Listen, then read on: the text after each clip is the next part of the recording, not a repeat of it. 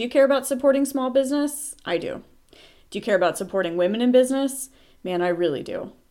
Do you care about excellent customer service? I think it's a dying art, and I really, really support it. That's why I support Paco Collars. They hit all of these bases and then some. My dogs wear gorgeous handcrafted leather collars from them, and I get to support a company that I really believe in.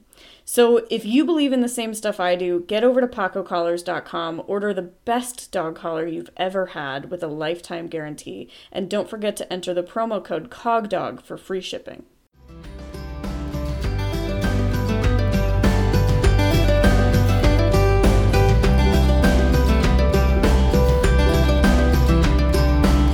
Hey there, dog people of the internet. It's me, Sarah Strumming of the Cognitive Canine, and this is Cog Dog Radio, a podcast about all things dog sports and dog training. Join me as I explore my cases and considerations regarding the behavior of the dogs we live and play with. I hope you enjoy it.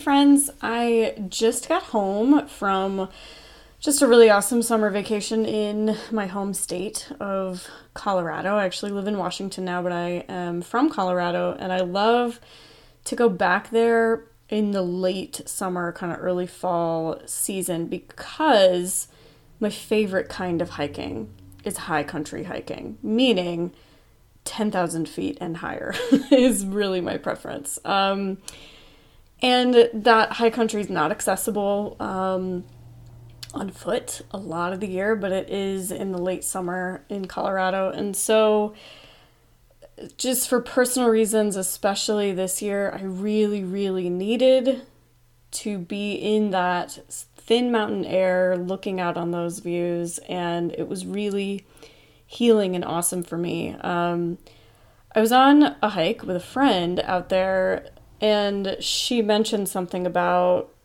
how many things, how many different things my dogs knew um, about hiking. They have a lot of different behaviors that I employ while we're hiking. And she just kind of commented on how great it was that they knew these things. And so it occurred to me that maybe these are things that you guys would want to hear about um, that might make your hiking lives a little bit easier.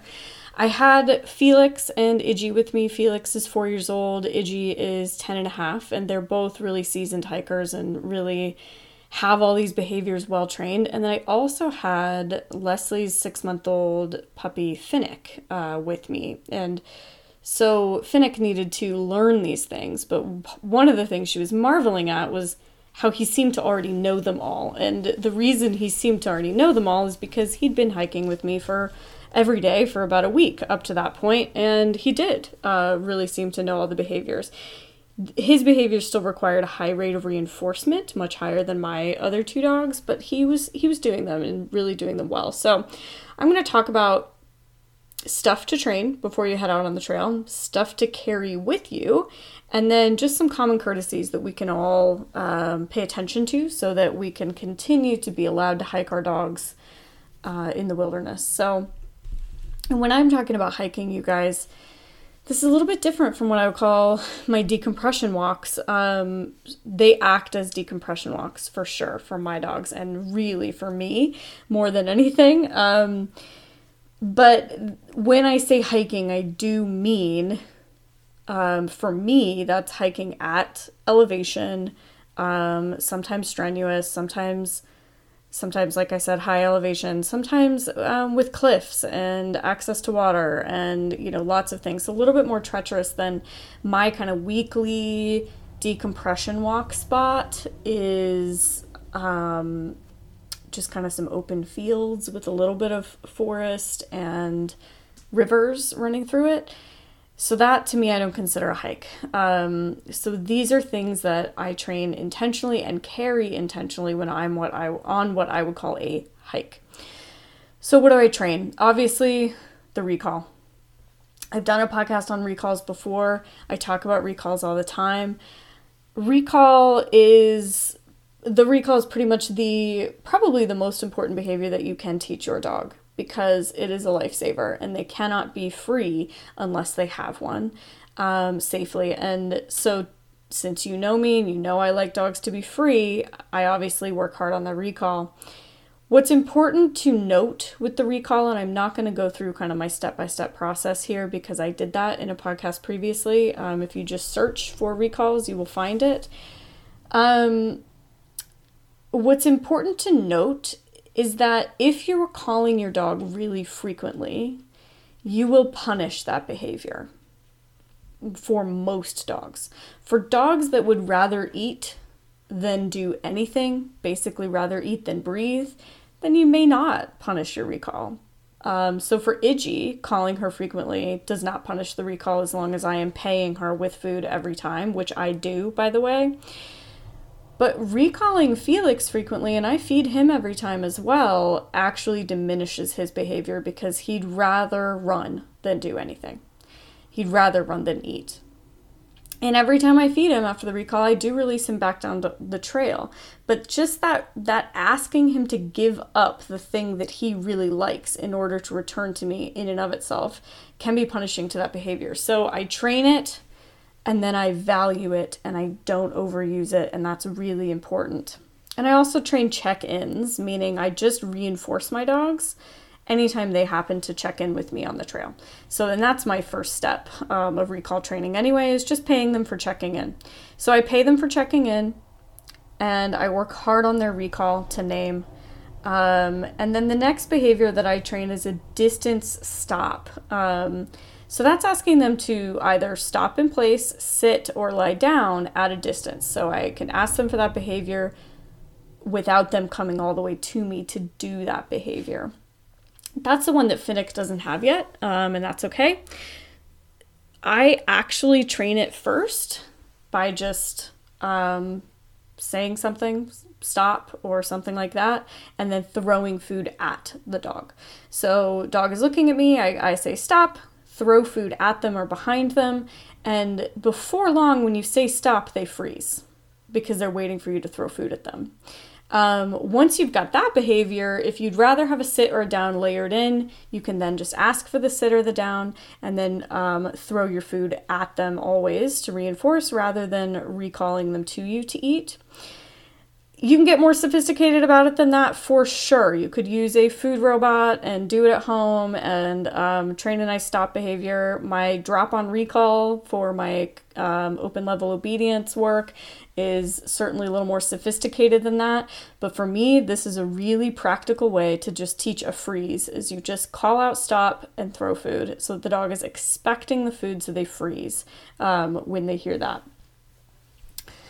And then I train them a pull over behavior. So we're going to get to this when I get to the courtesies, uh, common courtesies that we can all do.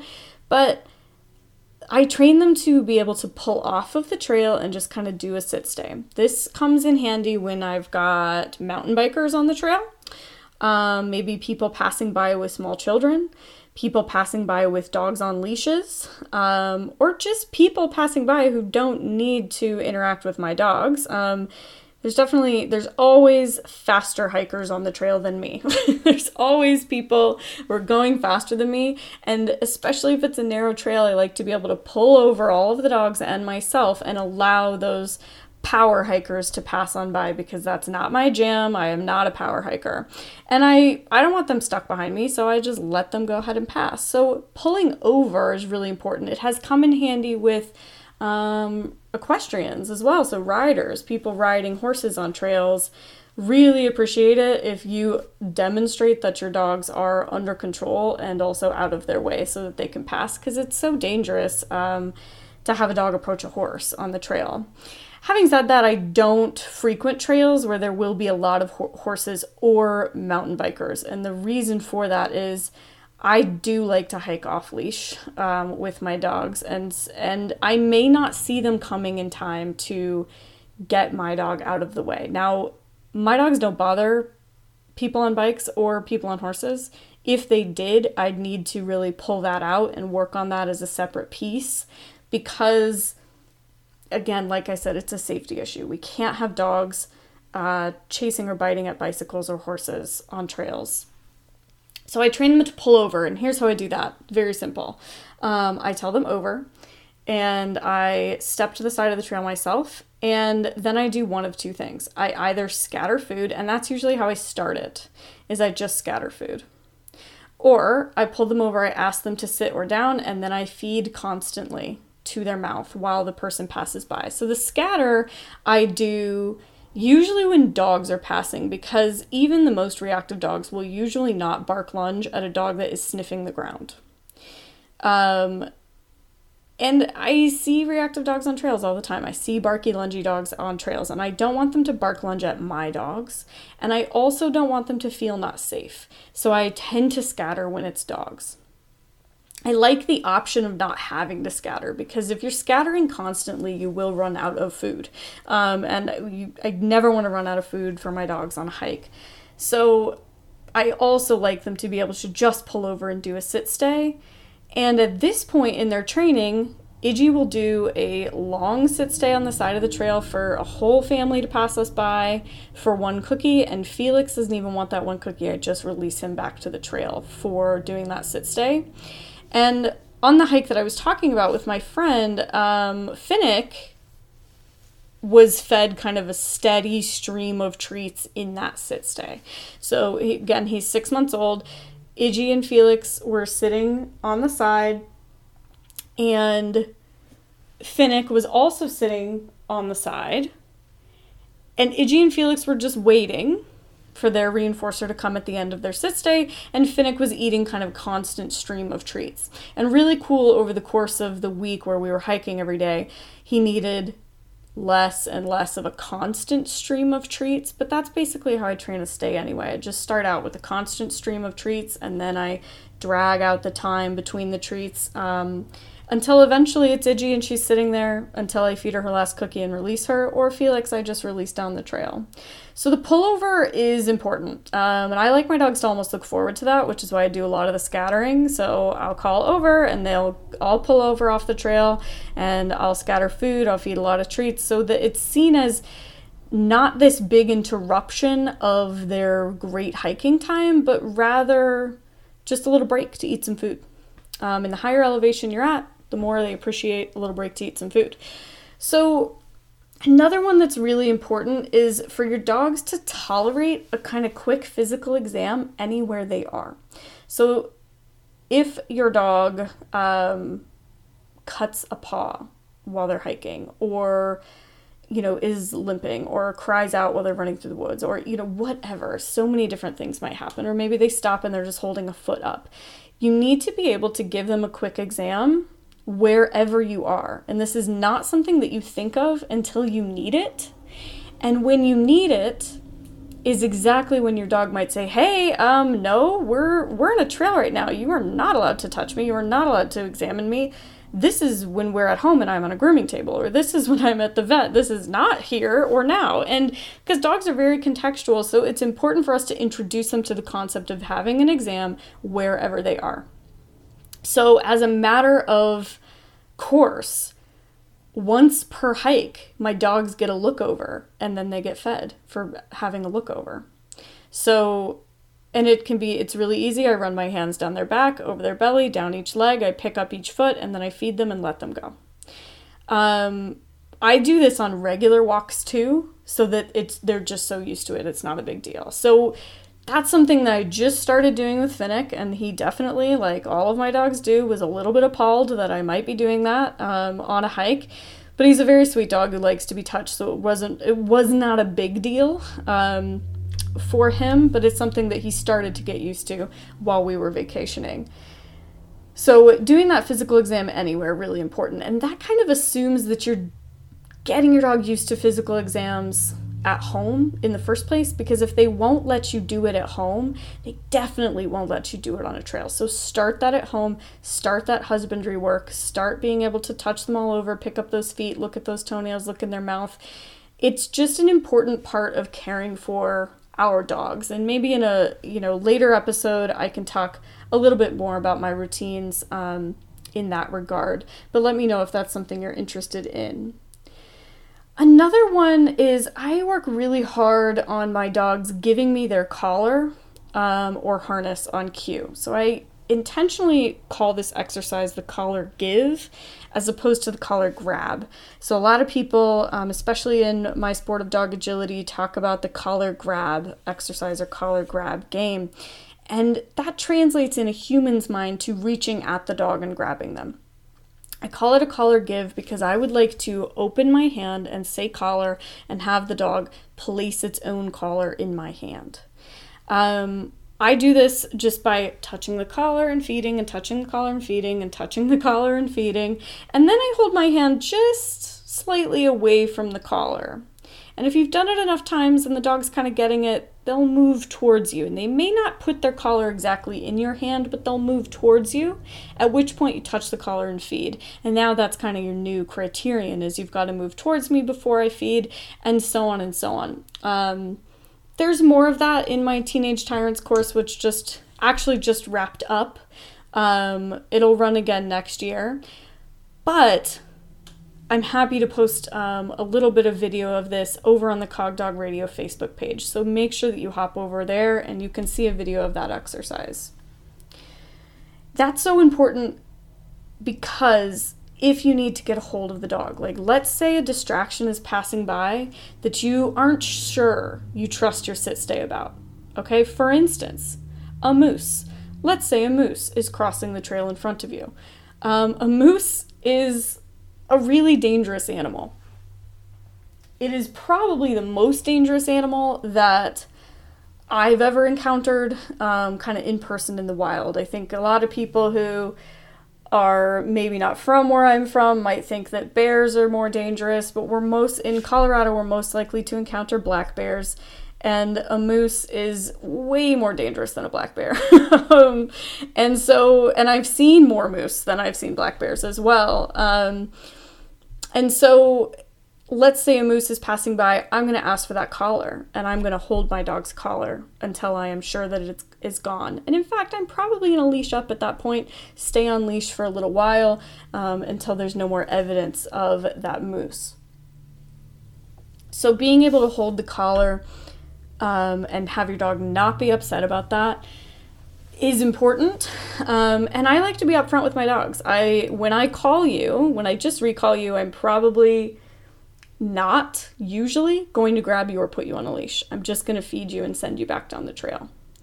I want them to know for sure when I am going to hold their collar or harness. So I introduce them to that ahead of time because I don't like to trick them.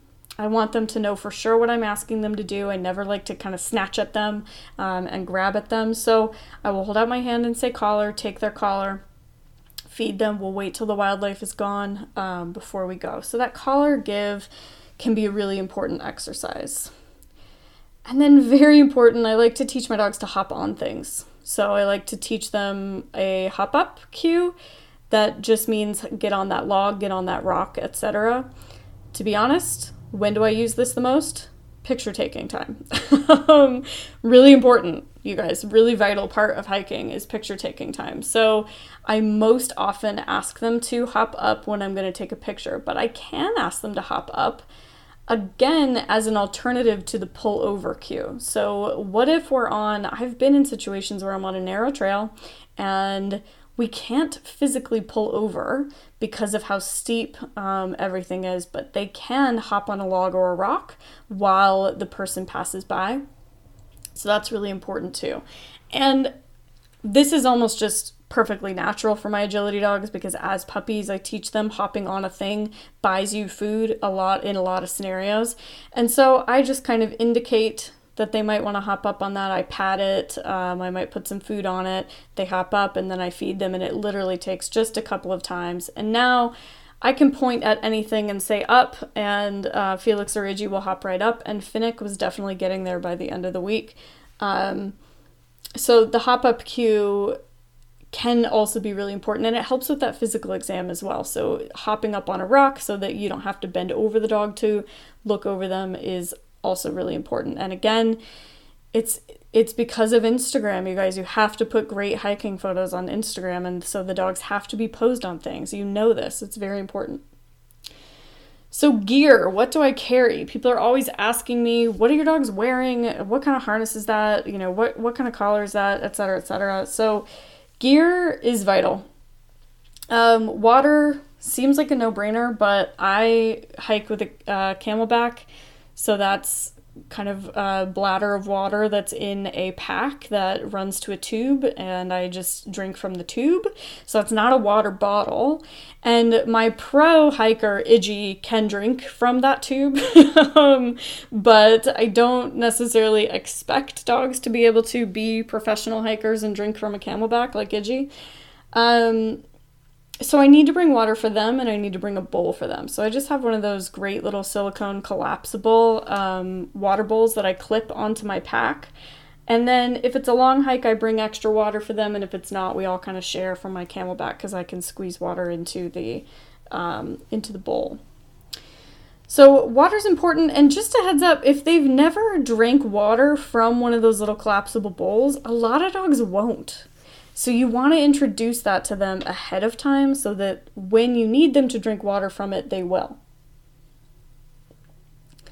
Uh, spray shield. I talk about it all the time, but spray shield um, can be really important if you are approached by unfriendly dogs um, or your dog is the unfriendly one and gets into an altercation. Spray shield can be really important.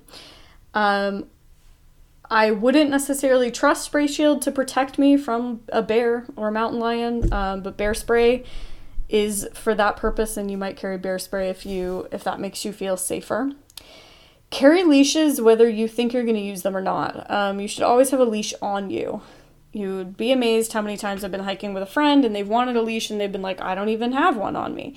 Um, I hike primarily off leash, but they always start out on leash until I kind of have the lay of the land, especially if it's somewhere that I'm not familiar.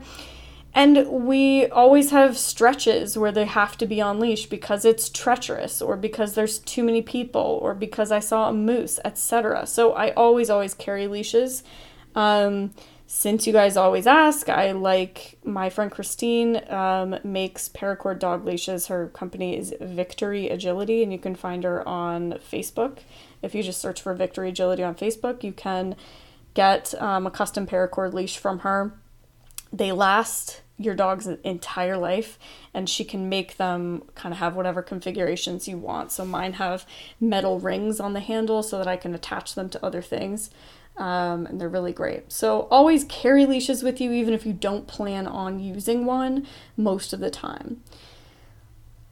A basket muzzle can be a really great thing, especially if your dog might not be nice, um, if other dogs approach them on the trail. I always say, even if it's a leash required hike and you're following the rules and your dog is on leash, you can pretty much count on somebody not following the rules, right? And that's a person that you can also count on to not be able to call their dog. And expecting the dog-owning public to be able to recall their dog off of yours is, is a, basically... it's just too high of an expectation. It's just going to set you up to be irritated. So instead, maybe a basket muzzle, maybe spray shield, keep everybody safe. Um, G P S collars, I again, I did a whole podcast on this. So if you search um, for Cog Dog Radio G P S, you will find that episode. I use the Garmin Astro collars. Where I hike, there's usually not cell service. So your more basic um trackers that rely on cell towers are not going to be effective here, and the Garmin Astro is worth every penny. A lot of people ask me, what else do you recommend? That one's too expensive. And the answer is, I still recommend the Garmin Astro. Um, I'm not going to pretend to know your financial situation, but if you want your dog wearing a G P S, that's the one. Um, It's fantastic, and it has this great handheld that has a topographical map on it, so you can see when there's elevation changes or bodies of water coming up on the map. Um, and so if I'm doing these these real um, high country hikes, all of my dogs are wearing them, including Iggy, who Iggy's pretty much never out of my sight. She stays really close to me. She's still wearing one for everybody's peace of mind, because I have I have three collars, and that's usually the maximum amount of dogs I'll take, um, especially by myself. So G P S collars can be really, really important. And, you know, There's also a lot to be said about wearing a G P S device yourself.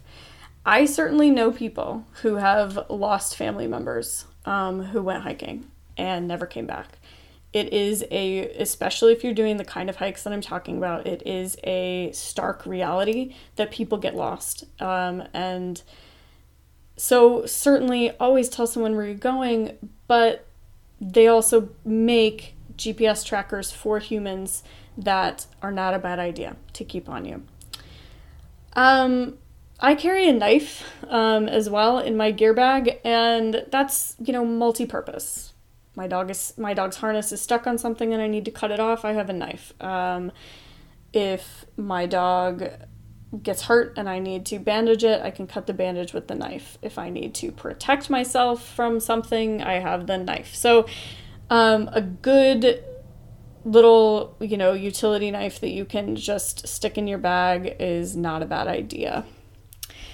Booties, uh, little booties for your dog's feet can be really helpful, especially the hikes I'm talking about. These high elevation hikes in Colorado or elsewhere can have really rough terrain, and my dog's little sensitive Washington paws um, can definitely take a beating on those harsh trails. If you have found a brand of booties that consistently stays on, I want to hear about it, because the one that I have found is a disposable brand. They're just like these little balloons. It's Paws with a Z, and those stay on better than anything else that I've used, but they also tear um, and stretch out and are designed to be disposable, which I'm not in love with. So that's what I'm using and carrying right now. That's working well for me.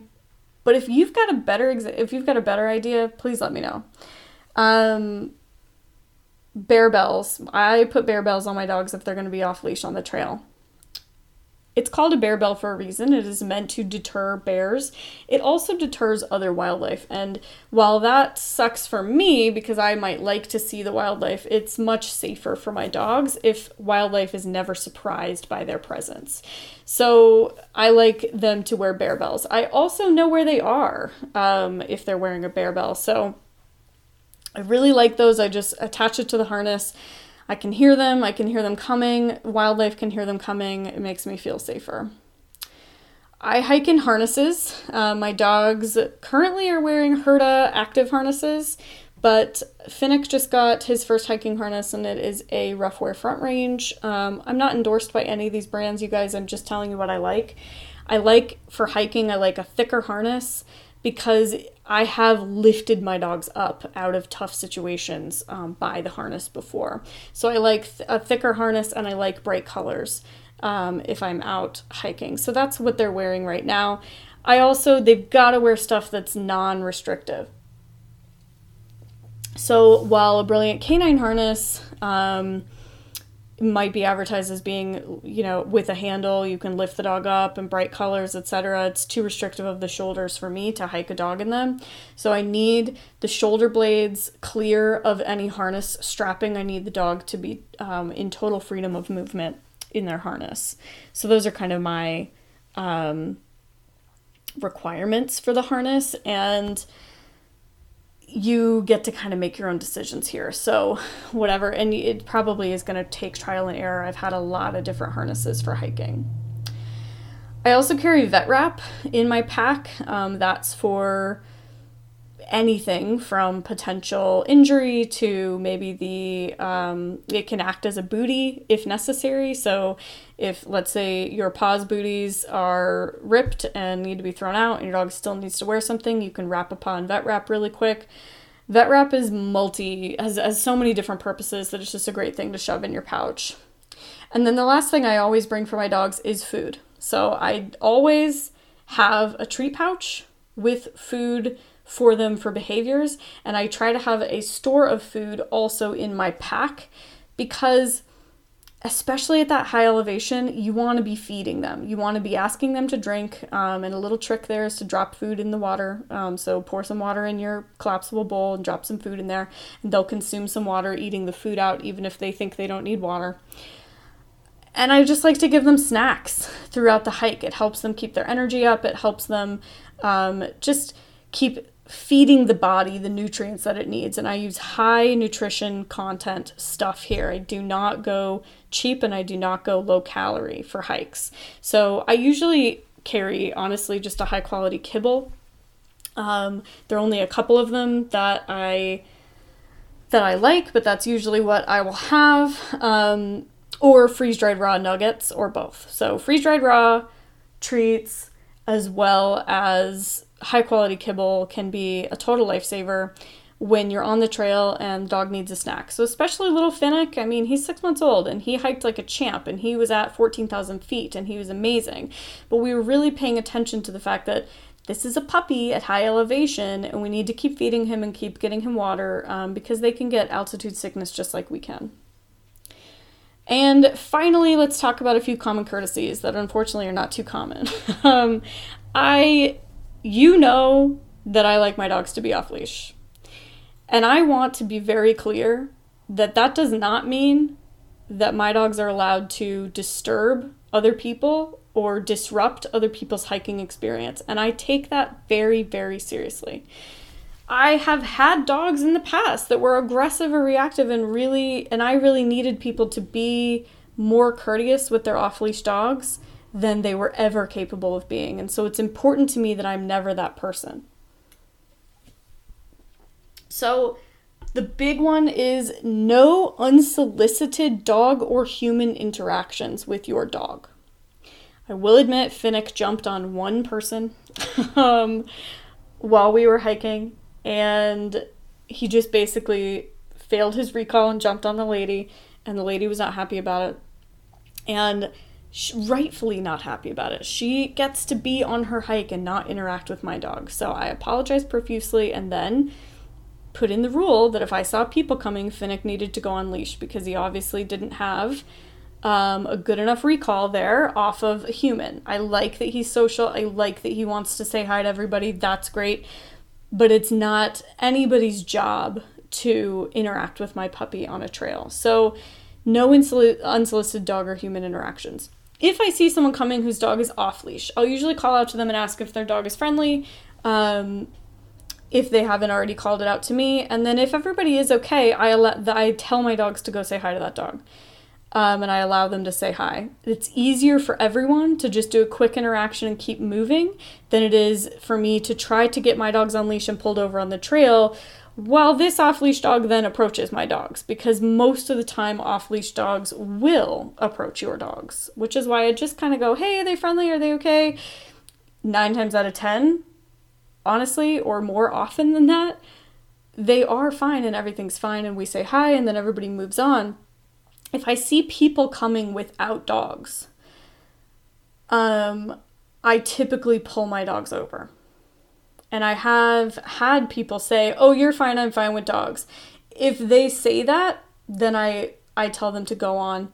Um, and they can say hi, my dogs can say hi if they want to, and not if they don't want to. Felix and Iggy will pass by the people. Finnick, because he's a baby and he's very social, will approach.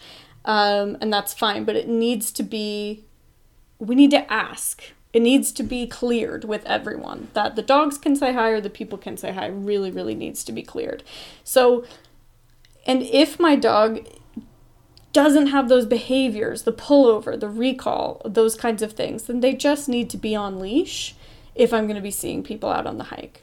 I do select remote hikes on purpose as much as I can so that this isn't a big deal and I'm not calling my dogs off constantly. So uh, clean up, you guys. Pack it in, pack it out. This is just a basic hiking rule um, that if your dog creates waste on the trail, you need to pick it up and pack it down. That's just that's just such a basic uh, common courtesy. And there are not going to be trash cans at most trailheads, okay? So I just stick those poop bags under my windshield wiper blade and drive down the highway with them and throw them out at the first gas station. Um, don't forget about them and then, you know, have a rainstorm and have to turn on your wiper blades and have that go flying on the highway. That's that certainly never happened to me. Definitely happened to a friend, though. Um, so... Always pack it out, really important to do. And then pay attention to the rules. If dogs are required to be leashed on a certain trail, there's probably a reason for that, and I am not going to say that I never break that rule, but I don't break that rule if it's a popular trail with a lot of other people who are expecting me to abide by that rule. So just pay attention to the rules, and there are also plenty of trails that dogs are simply not allowed, and you want to check that out before you go. There are beautiful, amazing, iconic hikes in Colorado that I have never done because dogs are not allowed. Same with Washington. Um, lots of national park trails do not allow dogs, and so I need to make sure that I know that before I head out, and then I, you know, I just make my choices. If I want to take my dogs, which I typically do, I just don't go to those trails. And if you know the rules, it's also, you know, that also might save you a little bit of grief. I was on an off-leash legal trail, um, and somebody got pretty irritated with me that my dogs were off-leash. My dogs did not interact with her dogs.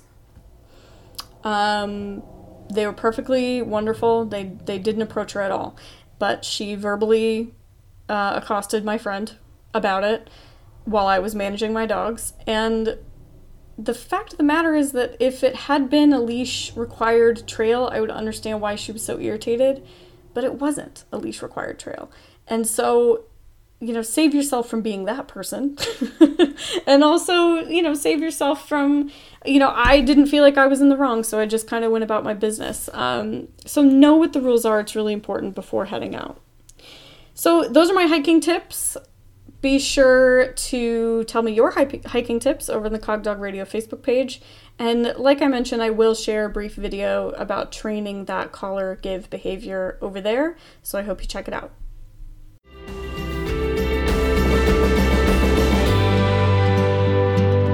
Thanks for listening to Cog Dog Radio. If you have questions or suggestions, shoot them over to cogdogradio at gmail dot com.